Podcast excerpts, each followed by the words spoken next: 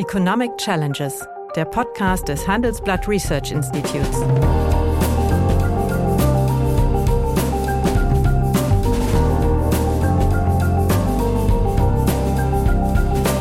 Bert Rürup, der Chefökonom des Handelsblatts, diskutiert mit Michael Hüter, dem Direktor des Instituts der deutschen Wirtschaft, wöchentlich aktuelle wirtschaftliche Herausforderungen für Deutschland wie für die Weltwirtschaft. Im Grunde, glaube ich, liegt das eigentliche Dilemma darin, dass die Bundesregierung das Thema sehr lange ignoriert hat. Den, den Konflikt einfach nochmal klar machen. Wir wollen 400.000 Zuwanderer haben. Wenngleich wir für die 400.000 Zuwanderer, die wir haben wollen, genauso wenig sorgen können wie für die 200.000 Asylsuchenden. Und das ist etwas, was wir zusammen sehen müssen. Wenn wir Außenpolitik als ein Vorhalten von moralischen Werten anderen gegenüber verstehen, dann werden wir nichts erreichen. Guten Tag, meine Damen und Herren. Hallo, lieber Michael. Hallo, lieber Bert. Ja, gegenwärtig kocht bei uns ja eine heftige Asyldebatte hoch und darüber würde ich gerne mal mit dir diskutieren, auch über die wirtschaftlichen und wirtschaftspolitischen Implikationen.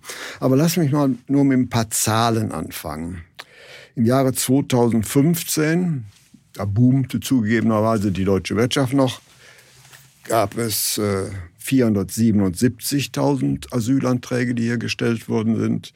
2016 waren es 746.000. Das waren die Zahlen von damals. Und Angela Merkel trat vor die Kamera und sagte, wir schaffen das. Und äh, es wurde ja irgendwie geschafft.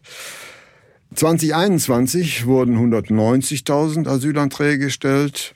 2022 waren es 444.000.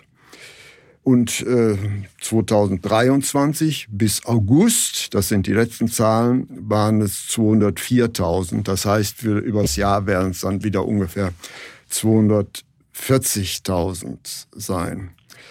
Gleichzeitig ist aber in weiten Teilen eine heftige Debatte über die, sagen wir, unhaltbaren Zustände aufgepoppt, die eine Änderung unseres Asyls ja geradezu erfordern. Was glaubst du, ist der abrupte Grund für den Unterschied nur die geänderte konjunkturelle Situation, da also im Vergleich zu 2015, 16 und heute, oder gibt es da andere Gründe deiner Ansicht nach? Ich glaube, es gibt da auch andere Gründe. Das äh, hat vor allen Dingen damit zu tun, dass bei der ersten Welle die Akzeptanz prinzipiell hoch ist und man auch sieht, man hat eine Aufgabe zu bewältigen. Es gibt einen Grund dafür, der Konflikt in Syrien. Es ging auch im letzten Jahr der Krieg in der, der Russen gegen die Ukraine und äh, die Ukrainer, die hier begrüßt wurden, auch mit Sonderregelungen. Aber jetzt hat man den Eindruck, es kommt wieder eine Welle die auch nicht abebbt. Mhm. Das zeigen ja auch die Zahlen, äh, wenn man äh, Europa mit ins den Blick nimmt insgesamt. Und wir kommen wieder in Krisenmodus. Wir müssen wieder Turnhallen schließen mhm. Äh, für den Schulbetrieb und äh, damit Asylantragsberechtigte oder wie auch immer da unterbringen. Und ich glaube, der, der Goodwill fehlt. Mhm. Ähm, äh, weil man sagt, irgendwann muss ja mal ein bisschen sich normalisieren. Und, und du meinst, ähm, die gesamtwirtschaftliche Situation spielt keine Rolle? Was heißt also? Ja, was heißt gesamtwirtschaftliche Lage? Acht Jahren boomten wir ja. Ja, aber wir sind am Arbeitsmarkt unverändert ja. robust. Gäbe es am Arbeitsmarkt eine andere Lage, mit strukturell höherer Arbeitslosigkeit. Ich meine, da deutet schlimmer. sich was an, aber dann wäre die Situation eine andere. Also wenn mhm. dann der Eindruck entstünde, ähm, da kommen Leute und jetzt nehmen die auch noch den, nicht nur den, wie, wie Herr Merz äh, irrtümlich sagt, den Platz beim Zahnarzt weg, sondern auch noch den Arbeitsplatz. den Arbeitsplatz und nicht nur den Parkplatz beim Einkaufen. Also dann wird die Sache richtig brenzlig und äh, Politik findet sich ja da auch in einer etwas schwierigen Gesamtlage, damit überhaupt umzugehen. Aber ich glaube wirklich, es ist so der, es fehlt die Begeisterung an der ersten Welle, wir können etwas tun für die Welt, es wird besser und damit lösen sich Probleme. Im Grunde stellen wir fest, wir sind in der Steuerung nicht besser geworden, wir sind in den Voraussetzungen, damit umzugehen, nicht besser geworden und deswegen ist das auch das, was die Kommunen erleben. Ich meine, nimm mal ganz konkretes Beispiel. Thüringen wird hier viel genannt, weil in Thüringen die politische Reaktion auch sehr stark ist und man kann eine Korrelation herstellen, wo besonderer Integrationsdruck besteht, äh, ist auch die Bereitschaft, AfD zu wählen besonders hoch. Die ist übrigens auch dort besonders hoch, wo Transformations Druck hoch ist und in besonderer Weise sich kreuzt. Äh, auch das kann man feststellen. Aber in Thüringen ist die Ausstattung, die, die das Land den Kommunen bereitgibt, also die, die Pro-Kopf-Erstattung für einen Geflüchteten, ähm, etwa der Viertel des Betrages, der in Nordrhein-Westfalen zur Verfügung gestellt wird. Ähm, es ist, die Lebenshaltungskosten sind da mit Sicherheit nicht so unterschiedlich.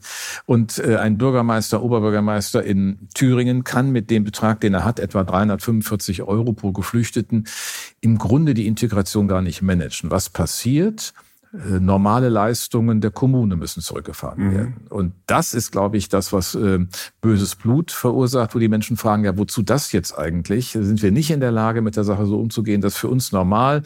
Deswegen trotzdem die Kindergärten geöffnet haben, die Bibliotheken geöffnet haben. Also das ist aus meiner Sicht äh, der Hebel, der äh, die Stimmung äh, so negativ äh, beeinflusst, weil die Menschen sagen, wo ist eigentlich die normale Leistungsfähigkeit? Ja, aber die Bereitschaft in Bayern, äh, wo es diese wirtschaftlichen Zwänge nicht gibt, ist ja nicht signifikant höher. Weiß ich nicht. Ähm, das ist, glaube ich, in Bayern eher immer ein, ein politischer Wirbel, der da gemacht wird. Ähm, aber man muss einfach sehen, die Menschen in neuen Ländern haben einen anderen Transformationshintergrund. Sie haben eine andere Transformationserfahrung. Sie haben einmal schon alles äh, über Bord werfen müssen und hatten neu anzufangen. Und jetzt äh, äh, verschieben sich die Relationen, nicht? Äh, es kommen erkennbar Menschen zu uns, die gar keinen Asylstatus erlangen können, weil es reine Wirtschaftsmigration ist, also äh, aus ganz anderen Gründen. Das ist kein Asylgrund. Und von daher ist die Frage, wie geht man damit ja. um? Und das, glaube ich, ist in den neuen Ländern einfach nochmal schärfer. Aber ich meine, man schaue sich nur die Zustimmung, jedenfalls in den Umfragen für die beiden anstehenden Landtagswahlen an, dann ist die AfD da auch nicht weit entfernt. Also es stimmt auch nicht mehr, um das äh, nicht ins falsche Licht zu rücken, dass die AfD, bei der AfD in West-Ost-Differenz sich so sehr deutlich macht. Mhm.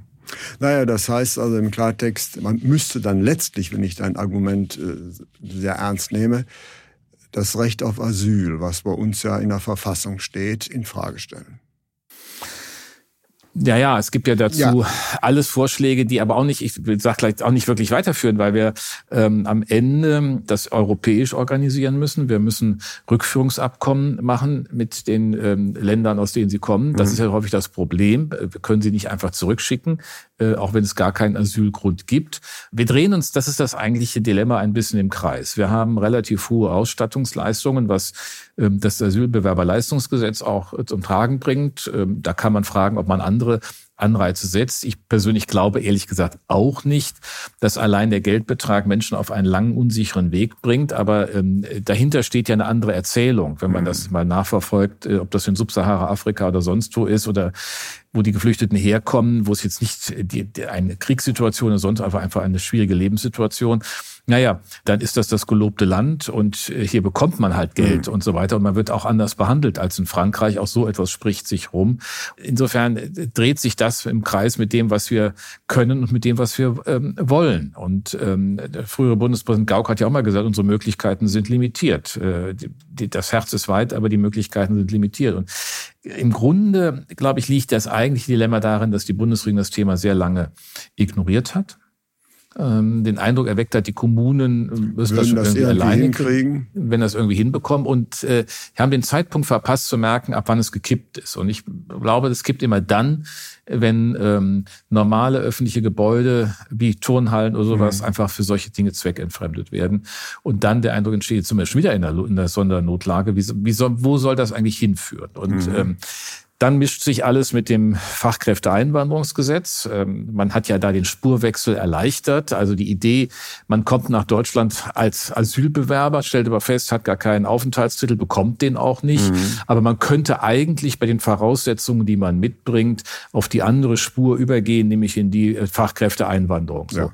Also insofern ähm, gibt es ja auch viele, äh, das wird ja im Augenblick auch übersehen, mhm. viele, viele tolle Geschichten der Integration von Menschen in den Arbeitsmarkt, mhm. ähm, wo wir viel, viel besser geworden, als das früher der Fall ist. Es werden unglaubliche Leistungen auch im Schulsystem erbracht, in Deutsch- und Integrationsklassen. Auch das wird nicht wirklich gewürdigt was dieses System, das ohnehin ja auf Kante genäht ist, hier zusätzlich leistet. Also und in der Summe ist ja immer die Frage, ich glaube, das, das ist der eigentliche Punkt letztlich, wo führt das hin? Und das ist ja deine Frage. Ja. Wir werden das Asylrecht im Grundgesetz nicht anders behandeln. Also müssen wir nach Wegen suchen, eigentlich in den Ursachen betreibenden Ländern, also dort, die ja gezielt auch ihre Bevölkerungsentwicklung einsetzen, darf man sich auch damit die Augen ja auch nicht vorverschließen. Es gibt äh, Herrscher in äh, Subsahara-Afrika, die ganz genau sagen, dass das der Weg ist. Ne? Hohe Geburtenrate und der Überschuss geht ja mal nach, nach Europa weiter und dann werden wir schon sehen, wie es passiert. Das heißt, wir müssen zu einem nochmal anderen Ansatz der also Entwicklungspolitik erhöhen ja nicht erhöhen. Ich glaube, es ist eher die Logik der Entwicklungshilfe. Der Global Compact with Africa aus 2017, als wir die G20 in Vorsitz hatten, war schon wegweisend zu sagen, das Geld dort so einsetzen, wie es vor Ort passt, nicht nach unserer Vorstellung. Aber wir müssen es auch an Bedingungen knüpfen und es muss auch eine andere Kooperationsleistung letztlich äh, entstehen mit den, mit den Volkswirtschaften. Ja, aber ich, ich glaube, äh, die richtige Antwort darauf hat auch relevante wirtschaftspolitische Implikationen. Nämlich, wenn wir darauf keine Antwort finden, ist natürlich unsere zuwanderungspolitischen Ambitionen ja völlig desavouiert, ja. Nach einer kurzen Unterbrechung geht es gleich weiter. Bleiben Sie dran. Die deutsche Wirtschaft steht am Scheideweg. Um wettbewerbsfähig zu bleiben, müssen Unternehmen wichtige Transformationen anstoßen. Ab dem 24. April diskutiert die Restrukturierungsbranche Strategien für die Zukunft von Unternehmen. Mit dabei sind unter anderem Dr. Thomas de Maizière, Evelyn Freitag und Professor Dr. Ulrike Malmendier. Mit dem Vorteilscode Restrukturierung24 erhalten Sie 15% Rabatt. Alle Informationen finden Sie auf handelsblatt-restrukturierung.de. Wie wollen wir klar machen, dass wir 400.000, 400.000 qualifizierte Zuwanderer jährlich aufnehmen wollen, ja, wo wir für die auch keine Wohnung haben, wenn wir jetzt mhm. Äh, hier bei diesen relativ geringen Zahlen äh, schon, schon in die Knie gehen. Also hier muss man natürlich auch sehen, der Umgang mit diesen Zahlen hat natürlich auch reale wirtschaftspolitische Konsequenzen. Ich kann nicht gleichzeitig äh, für qualifizierte äh, Fachkräfte aus dem Ausland die Grenzen offen öffnen, für die ich auch keine Wohnung habe, und dann möglicherweise qualifizierte Flüchtlinge auch abweisen. Also da sehe ich eine gewisse Schizophrenie in der Argumentation und in der ja, politischen Debatte. Wenn es gelingen könnte, die Außengrenzen anders zu kontrollieren, an den ja. Außengrenzen Europas sicherzustellen. Dass Aber die, Deutschland das liegt ist ja genau in der Mitte. Ja, deswegen hatten wir ja lange auch eine komfortable Situation und haben auch gedacht, äh, uns äh, wird das nicht so betreffen. Wir hatten ja. eigentlich nur die Ankunft am Flughafen als Thema. Ähm, die Menschen sind nach der Schengen-Idee, äh, kommen in, in Europa an und werden in dem Erstland, in dem sie auf, in dem sie ankommen, entsprechend eingeordnet, klassifiziert, bewertet und dann wird geschaut, was gemacht wird. Aber was wir sehen, ist, es fehlt ja auch an jeglicher europäischer Solidarität. Es gibt Länder, die gezielt äh, gegen auch Deutschland arbeiten, um die alle gleich durchzuschicken. Sagt dem Motto, seid ihr selbst schuld. Ja? Eure mhm. Hybris mhm. kommt hier mal zurück. Und es gibt natürlich auch, dazu lesen wir im Augenblick eine Menge, äh, auch äh, bestimmte Formen der Konfliktgestaltung durch die Russen, die über Weißrussland ja. und andere Wege äh, Flüchtlingsströme organisieren. Also Europa hat ja jetzt einen Asylkompromiss gefunden. Wie, wie wirksam der wird, hängt ja noch von den Verhandlungen mit dem Parlament ab. Es ist ja nur jetzt ein Kompromiss der europäischen Staaten. Und das muss ja, ja. Im, im Rahmen äh, mhm. der parlamentarischen Behandlung auch entsprechend weiterentwickelt werden. Und ich glaube, da treffen wir eigentlich auf ein Kernthema. Ähm, wir, wir, wir moralisieren sozusagen alle Themen, auch da, wo sie nicht hingehören. Äh, Migration ist erstmal ähm, ein ökonomischer Vorgang. Es gibt Interessen für Migration von beiden Seiten. Mhm. Die einen, die wandern, die anderen, die auf, aufnehmen möchten. Und wir haben es lange nicht geschafft, dieses als Interessenthema eigentlich und Interessenvertretungsthema auch zu sehen. Das ist nun Gott sei Dank gelungen mit, dem, mit der ersten Reform des Zuwanderungsgesetzes mhm. 2020, jetzt mit der nächsten Novelle. Also das stimmt eigentlich, aber du hast recht, es passten die anderen Dinge nicht dazu, weil wir wenn wir sagen, wir haben das jetzt, dann müssen wir die Frage, und wir öffnen auch diesen Spurwechsel, haben wir eigentlich umso mehr Argumente, nicht berechtigte Asylbewerber auch sehr schnell abzuweisen, zurückzuführen. Ja. Das, glaube ich, ist etwas, was die Bevölkerung erwartet, wenn sie sieht, ähm, das sind ähm, Personen in, in äh, auch äh, sechsstelliger ähm, äh, Zahl, die sind hier in Deutschland, äh, haben Aufenthalts- und Duldungsrecht, wie auch immer, und werden nicht zurückgeführt, äh, obwohl sie eigentlich es müssten, werden wir irgendwie geduldet. Und gleichzeitig hat diese Kohorte eine eigene Sozialstruktur, das heißt überwiegend männlich, überwiegend bestimmten Alters. Und ähm, das wäre bei uns in der gleichen Altersgruppe auch, da ist eine andere auch Kriminalitätsrate mit verbunden. Klar. Wenn man sie nicht arbeiten lässt, erst recht. Also die ganze Clans, die wir haben, äh, aus Libanon und sonst woher, aus den 80er Jahren, die haben ja auch damit zu tun, dass man ihnen keine Arbeitsmöglichkeiten gegeben hat. Dann haben sich ihr eigenes Geschäftsmodell aufgebaut. das trägt alles nicht. Und ich glaube, es ist wirklich die Konsequenz der Abschiebung. Und das ist eigentlich die Frage. Nicht so sehr das Asylrecht, sondern wenn wir sagen, das hat einen klaren Grund. Wir, dort, wo Asylbedarf da ist, machen wir das auch, haben wir auch immer getan. Aber wir können es nur tun, wenn wir dort, wo es nicht der Fall ist, uns das zurückdrehen. Und äh, da, finde ich, ist die normale Interessenabwägung und Interessengestaltung in dieser Politik nicht sehr gut greifbar. Richtig, aber Fakt ist, eigentlich sollte es doch jedem Menschen erlaubt sein, also sein Glück im Ausland zu suchen. Und das ist ja eigentlich eine uralte äh, äh, liberale Forderung mhm. und die wird jetzt natürlich jetzt gekappt durch diese Argumentation, die in sich schlüssig ist, aber man muss natürlich schon sehen, also ja, dass das Glücksstreben, das ist ja eigentlich zulässig, ja, mhm. damit mhm. unterbunden wird. Ja, äh, ich, äh, du hast recht. Es ist natürlich auch ein, ein, ein, Widerspruch und es gibt ja auch wunderschöne Beschreibungen, beispielsweise von Stefan Zweig, ähm, äh, die Zeit vor dem Ersten Weltkrieg, ähm, wie Menschen auch gar nicht mal einen Pass brauchten, also eigentlich durch auch durch Europa, durch die zivilisierte Welt. Er beschreibt das in seinem Buch Die Welt von gestern. Mhm sich bewegen konnten und das war natürlich ähm, eine eine ja ein es, es waren aber auch Größenordnungen, die kein Problem dargestellt. Ich glaube, wenn es mhm. damals auch Größenordnung anderer Art gegeben hätte, hätte man wahrscheinlich anders darauf reagiert. Das heißt, es ist ja immer die Frage, äh, wie gehe ich äh, mit den Mengen um und wie kann ich das wirklich, äh, wirklich integrieren? Und ja, ich meine, wir, wir, wir sind ja bei allen ähm, Mobilitätsfragen sehr restriktiv geworden. Nicht? Ich meine, Waren aus allen Ländern lassen wir auch nicht mehr rein. Wir wollen auch nicht in alle Länder liefern. Nicht? Da sind wir jetzt auch noch unterwegs und sagen, also eigentlich nur noch French-Shoring oder äh, und beim Nearshoring tut man so, als seien das alles Freunde äh, da bleibt ja am Ende äh, auch nicht viel über. Ich glaube, die Dinge hängen in der Tat miteinander zusammen. Wenn wir ökonomisch unsere Kooperations Bereitschaft ähm, unter der Überschrift Friendshoring auf das, was wir als Demokratie im europäischen Sinne verstehen, mhm. begrenzen, dann haben wir nicht viele Partner. Dann werden wir gerade auch mit denen nicht ins Gespräch kommen und keinen Interessenausgleich organisieren können. Aus deren Ländern oder aus deren Regionen allerdings die Flüchtlinge oder die, die Asylantragspersonen kommen. Und das ist äh, etwas, was wir zusammen sehen müssen. Wenn wir, wenn wir die, die, die Außenpolitik als ein Vorhalten von moralischen Werten anderen gegenüber verstehen, dann werden wir nichts erreichen.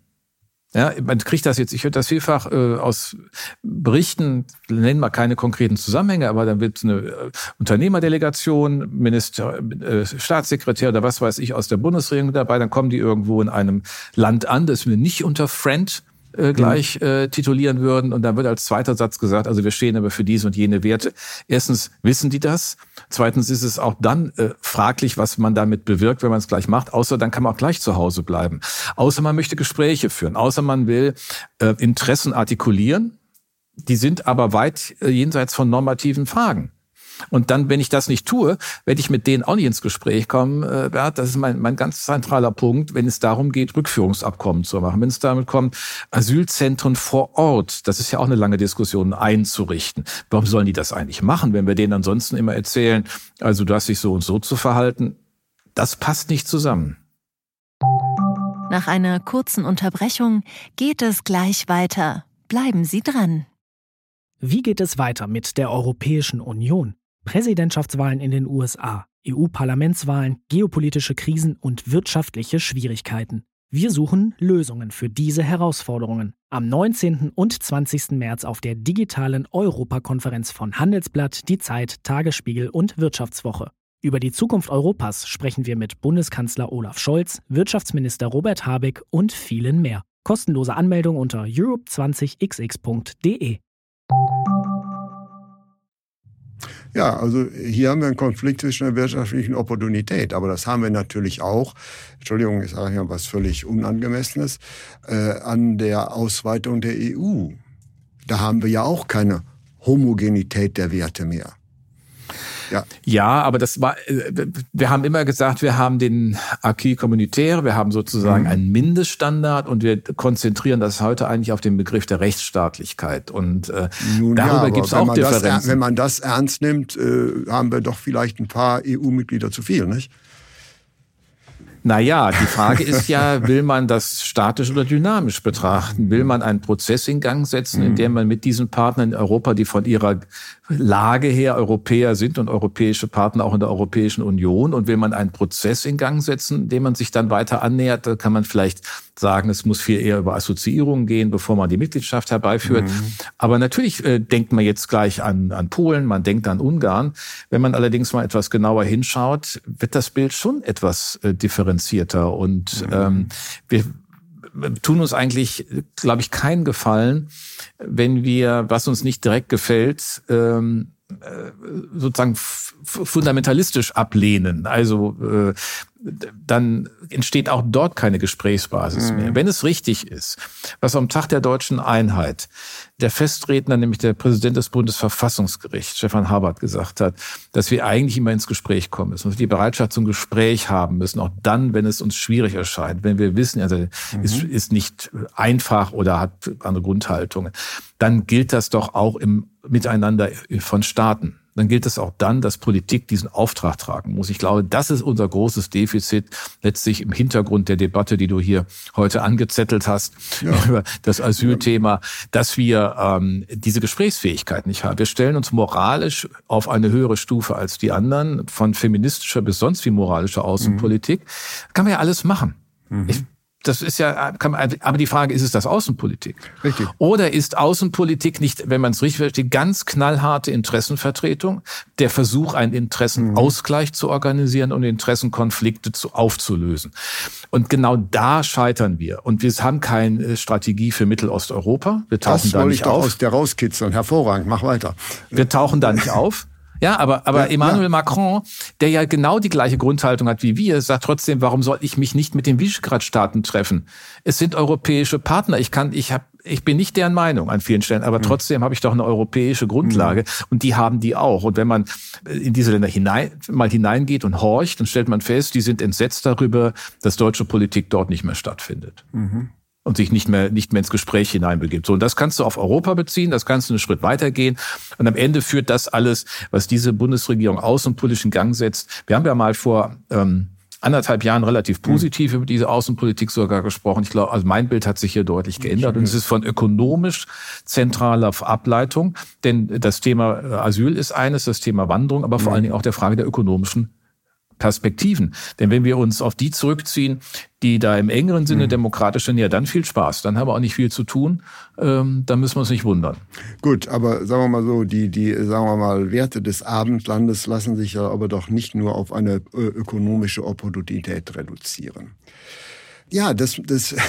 Ja, also das aus ja, deinem ja, ja. Munde ist ja auch schön zu hören. Ja, aber, ja sicher. Äh, ich, ich möchte, ich, ich möchte den, den, Konflikt einfach nochmal klar machen. Wir wollen 400.000 Zuwanderer haben, weil es sich netto. für uns netto, netto, weil es sich für uns rechnet. Dadurch wird natürlich also das, was wir als Freizügigkeit und so weiter auf ökonomische, äh, sagen wir mal, äh, profitable äh, Vorteilhaftigkeit ja. reduziert, wenngleich wir für die 400.000 Zuwanderer, die wir haben wollen, genauso wenig sorgen können wie für die äh, 200.000 Asylsuchenden. Ja. Ja, nein, also du hast ja völlig recht, aber ich meine, die Frage ist ja, äh, stimmt unser Steuerungssystem? Erstmal kommen die ins Land, die Potenzial haben. Das ist ja die mhm. Idee des Fachkräfteeinwanderungsgesetzes. Ja. Soweit, so gut. Und da sind wir, denke ich, auch deutlich besser geworden als früher. Und man kann, wie gesagt, ganz, ganz viele tolle Erfolge. Wir, wir, wir stünden auch gar nicht da, wo wir sind wirtschaftlich, wenn wir diese Zuwanderung nicht gehabt hätten. Eben die technischen Berufe. Das ist alles, ja, ja. glaube ich, unbestritten. Die Frage ist ja nach der Perspektive nach vorne hin. Ja. Und da hast du völlig recht. Ich meine, die Politik unterstellt, dass die einfach kommen. Äh, sie hat ja auch unterstellt, sie baut 400.000 Wohnungen jedes Jahr. Das würde ja über eine Größenordnung noch hineinpassen. Äh, das findet aber nicht statt. Ja. Und das wird auch lange Zeit nicht stattfinden. Wir haben jetzt ein Zinsniveau äh, von, von über vier. Nee, nee, nee, nee, vier, vier, der, vier, der, der, Bund muss drei Prozent. Ja, ich meine, ich meine bei Baukrediten jetzt, also, weil wir okay. beim Bauen gehen, da bist du bei über vier. Ja. Ähm, das heißt, das ist für die, die schon ein bisschen älter sind, wie wir zwei, die schon mal in den frühen 90er Jahren äh, Bauentscheidungen oder Mitte der 90er Jahre getroffen haben, Immobilienentscheidungen, äh, können sich noch gut erinnern, dass es daran gemessen immer noch niedrig ist. Sehr ähm, niedrig. Aber das heißt, die Planungen für viele, die dachten, sie könnten sich Immobilien leisten, steht nicht so. Das heißt, die ganze ganze, der ganze Kram fällt in sich zusammen und damit haben wir nicht die Voraussetzungen, die wir brauchen. Und wir schaffen sie dann aber auch nicht, das ist mein zweiter Punkt, auch nicht ähm, in der internationalen Perspektive, in der, in der außenpolitischen mhm. Unterlegung dessen, was wir migrationspolitisch machen. Wo ist denn mhm. unsere Außenpolitik, die die Migrationspolitik mitsteuert? Ja, Steuert sie ist, oder flankiert. Sie, sie ist, ist schon mal da. technisch nicht in der Lage. Es wird jetzt irgendwie 2025 sollen die Konsulate mal äh, digitalisiert sein. Ich meine, weißt du, die Leute sagen natürlich auch, die, so stelle ich mir das vor, wenn die da in diesen Ländern sind, was soll ich zum deutschen Konsulat gehen? Der will mich gar nicht, der hat, der weiß nicht Bescheid, so ist es häufig, hat nicht die Unterlagen, hat nicht die digitalen Möglichkeiten, mich überhaupt da ins System einzusteuern, da gehe ich doch mal gleich los, äh, gucke, ob ich über Ungarn, äh, Österreich oder wie auch immer nach Deutschland komme oder im Zweifelsfall über Russland und Weißrussland und Polen, ähm, dann werde ich schon sehen. Ja, und da kann man natürlich auch manche Kritiker verstehen, sagen, dass der Spurwechsel auch die Leute ins Land holt. Gut, aber sie wären ja im anderen Sinne dann auch eigentlich als Wirtschaftsmigranten mhm. normal über den Auswärtigen Dienst eingesteuert worden. Aber wir versagen ja auch hier und das wird viel zu ja. wenig. Übrigens schon seit Steinmeiers Zeiten ist ja nicht, dass wir jetzt hier nur mal das gerade feststellen. Das ist seit über zehn Jahren evident, dass unser Auswärtiger Dienst, der Konsulari, nicht in der Lage ist, die Dinge wirklich angemessen. Jedenfalls in den vielen Konsulaten, die da irgendwo in den mhm. Ländern sind, um die es hier geht. Es geht nicht um das Großkonsulat in San Francisco. Ja, aber was ich eigentlich sagen wollte, also wir haben ein demografisches Problem, was wir über Zuwanderung mhm. lösen wollen.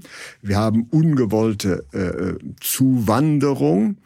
Äh, aber wir verzichten darauf, die ungewollten Zuwanderer, die nach uns kommen wollen, daraufhin zu testen, ob sie denn vielleicht die entsprechenden Qualifikationen haben, um hier zu arbeiten. Wir schieben die zurück. Also ich finde das also ein ziemlich abgewogen formuliert, eine vermurkste Situation. Ja, schöner kann man das fand nicht zusammenfassen. Das klingt ja irgendwie noch nett. Äh, richtig nett ist es nicht, weil es uns ja Probleme bereitet. Ja. Ja, aus Murks wird natürlich dann äh, am Ende eine gesellschaftliche Debatte, eine politische Reaktion ja. und letztlich auch eine ökonomische Konsequenz. Und ich glaube, dem müssen wir uns stellen. Und insofern ist das, was wir heute hier, wir haben uns ja so rumherum gekreist um die Frage Asyl, was heißt das? Keiner von uns beiden äh, ist in irgendeiner Weise verfassungsjuristisch aufgeladen und könnte was zum Asylrecht sagen. Aber wir können etwas sagen, und das ist, glaube ich, der Punkt des, des Zusammenhangs der Systeme. Eugen hat das die Interdependenz der Ordnung genannt. Das kann auch hier gelten. Die Außenpolitik, Außenwirtschaftspolitik. Muss kohärent mit der Wirtschaftspolitik sein und das fällt völlig auseinander bei uns. Bis hin zur nationalen, was du ansprichst, im Grunde äh, Baupolitik oder auch ja. den Baustand, all das. Ja. Und wir können es nicht mehr separat machen. Und das ist eigentlich die Lektion unserer Zeit. Und im Grunde äußert sich es auch an diesem Politikfeld. Es, es wird nicht zusammengedacht und schon gar nicht zusammengearbeitet. Ja, und äh, wenn wir jetzt unsere Zuhörer etwas, äh, sagen wir mal, confused äh, zurücklassen, äh, ist das vielleicht sogar gewollt. Nämlich es ist auch unsere Auffassung, die Lage ist völlig unübersichtlich und ich vermisse jedenfalls hier auch, auch nur den Ansatz einer politischen Konsistenz. Man ist sehr präzise auf verschiedenen Politikfeldern, aber übersieht, dass man sich widerspricht. Ja. ja, um den schönen Satz anzufügen, we are still confused, but on a higher level. Herzlichen Dank. Ich danke dir. Ja, meine Damen und Herren, wenn Ihnen die Gespräche, die wir führen, über ökonomische Themen gefallen, dann habe ich dann noch ein neues Angebot für Sie, was Sie interessieren könnte. Nämlich mehr aktuelle Wirtschaftsinformationen finden Sie unter handelsblatt.com slash global und natürlich in den einschlägigen Hinweisen in meinem wöchentlichen Newsletter der Chefökonom. Liebe Hörerinnen und Hörer, wenn Sie Lob, Kritik oder Themenwünsche haben, dann schreiben Sie uns doch gerne oder schicken Sie uns eine Sprachnachricht an chefökonom.com at handelsblatt-research.com. Die Adresse finden Sie auch in der Folgenbeschreibung.